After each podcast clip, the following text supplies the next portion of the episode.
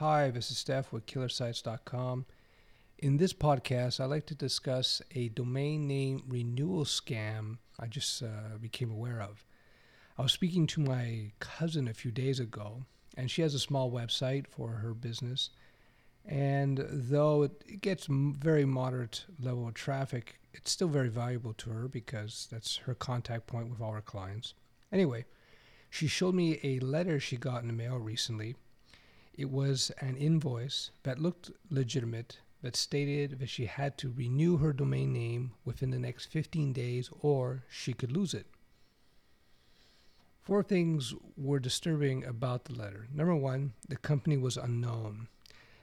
I've been around this game for since 1994 and I've never heard of this registrar. The uh, letter had a threatening tone to it in that if she didn't do it right away, she was going to lose her domain name. Number three, the cost of renewal was crazy high. It was something around 950 US dollars. This is totally insane. And finally, the company was located overseas, of course. Anyhow, my cousin was wondering whether this made sense and wasn't sure what to do. She was obviously concerned about losing her domain name, but she thought the cost seemed rather excessive.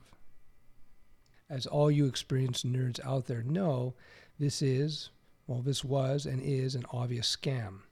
I guess the uh, I guess the Nigerian inheritance story is uh, is losing its charm. Domain name renewal should cost you no more than the cost of buying them from the pro- from a proper registrar in the first place. So that's about ten bucks.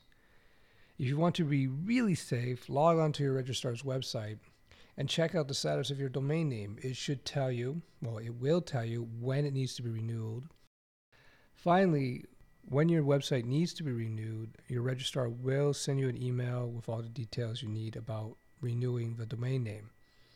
So if you get this kind of letter in the mail or an email, just toss it in the garbage and forget about it. It's just another one of those web scams that we have to live with.